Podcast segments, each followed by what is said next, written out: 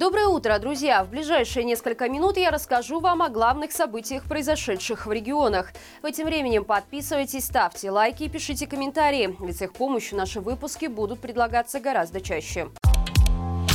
Помещении отделения пограничного контроля Высоколитовска было найдено тело повешенного пограничника. Находится объект всего в пяти километрах от польской границы в деревне Обяровщина Каменецкого района.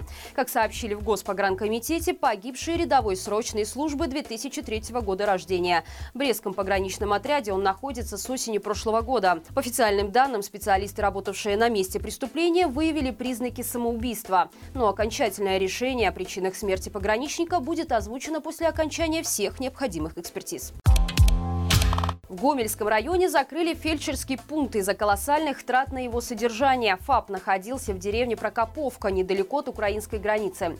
Достаточно внешнего вида здания пункта, чтобы понять, что если какие-то финансовые вложения в него и были сделаны, то только на бумаге. При этом жители деревни единогласно выступили против закрытия фельдшерского пункта. Но проблема в том, что их мнение никто и не спрашивал. Параллельно стало известно, что Гомельский облисполком инициировал строительство мемориала на месте концлагеря в Азариче рабочих. Какая сумма необходима на работы, власти не сообщают. Но источник, связанный с проектированием комплекса, на правах анонимности сообщил журналистам флагштока, что точные подсчеты затрат еще не завершены. Но в среднем разговор идет о сумме порядка 5 миллионов 700 тысяч рублей.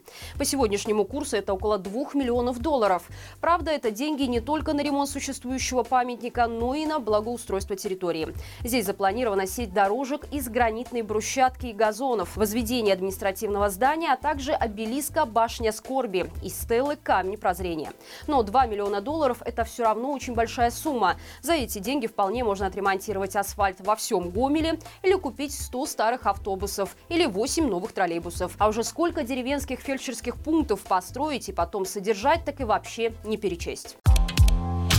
Осужденных по политическим статьям к домашней химии заставляют подписывать обещание, что они не будут заниматься экстремистской деятельностью. Известно, что происходит это во время обязательного еженедельного визита в РУВД. На входе сотрудники милиции забирают у политических телефоны, переписывают уникальный идентификационный код гаджета и проверяют наличие телеграмма, после чего проводят с осужденными беседу про то, что в случае репостов материалов из неблагонадежных источников ограничения свободы без направления очень легко могут изменить изменить на колонию. Помимо этого, химики сообщают, что примерно месяц назад всех фотографировали в профиле анфас, хотя эти процедуры проводили и ранее. Параллельно суды по политическим делам проходят в Будокошелеве, Ветке и Хойниках. По информации Гомельской весны, все они связаны с привлечением граждан к ответственности по административной статье за распространение экстремистских материалов. Также ОМОН побывал на заводе литья и нормалей. Бус с силовиками заехал прямо на территорию предприятия. Людей очень жестко укладывали на асфальт асфальт, заламывали руки, надевали наручники и уводили. Таким образом было задержано не менее 14 человек. Также стало известно, что гомельский юрист Олег Шамякин уже третий раз подряд получил сутки, так и не выйдя на свободу после задержания 21 февраля. Напомним, его вызвали в КГБ для разговора, но в итоге он был арестован за якобы распространение экстремистских материалов. Именно по этой статье мужчину судили уже трижды. В сумме ему дали 35 суток ареста, и вполне возможно, это не окончательные данные.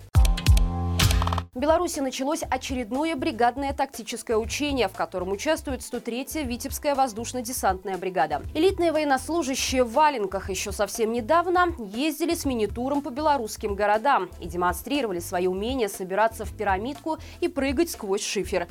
Теперь же их направляют прямиком в леса. Как сообщает Минобороны, в ходе учения будут отрабатываться вопросы перемещения подразделений между населенными пунктами, а также размещения на местности в лесных массивах.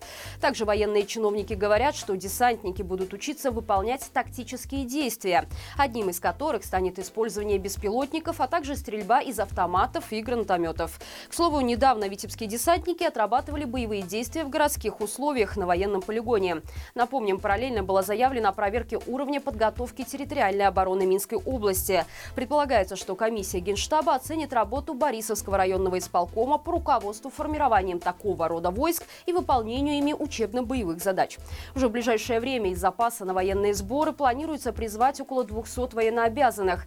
Из них будут сформированы воинские части территориальных войск Борисовского района. Также в одном из сельсоветов будет отработано формирование и подготовка отряда народного ополчения.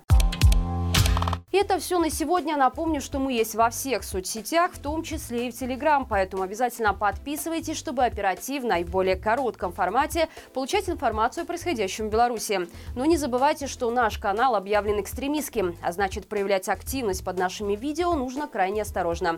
До встречи завтра и живи Беларусь!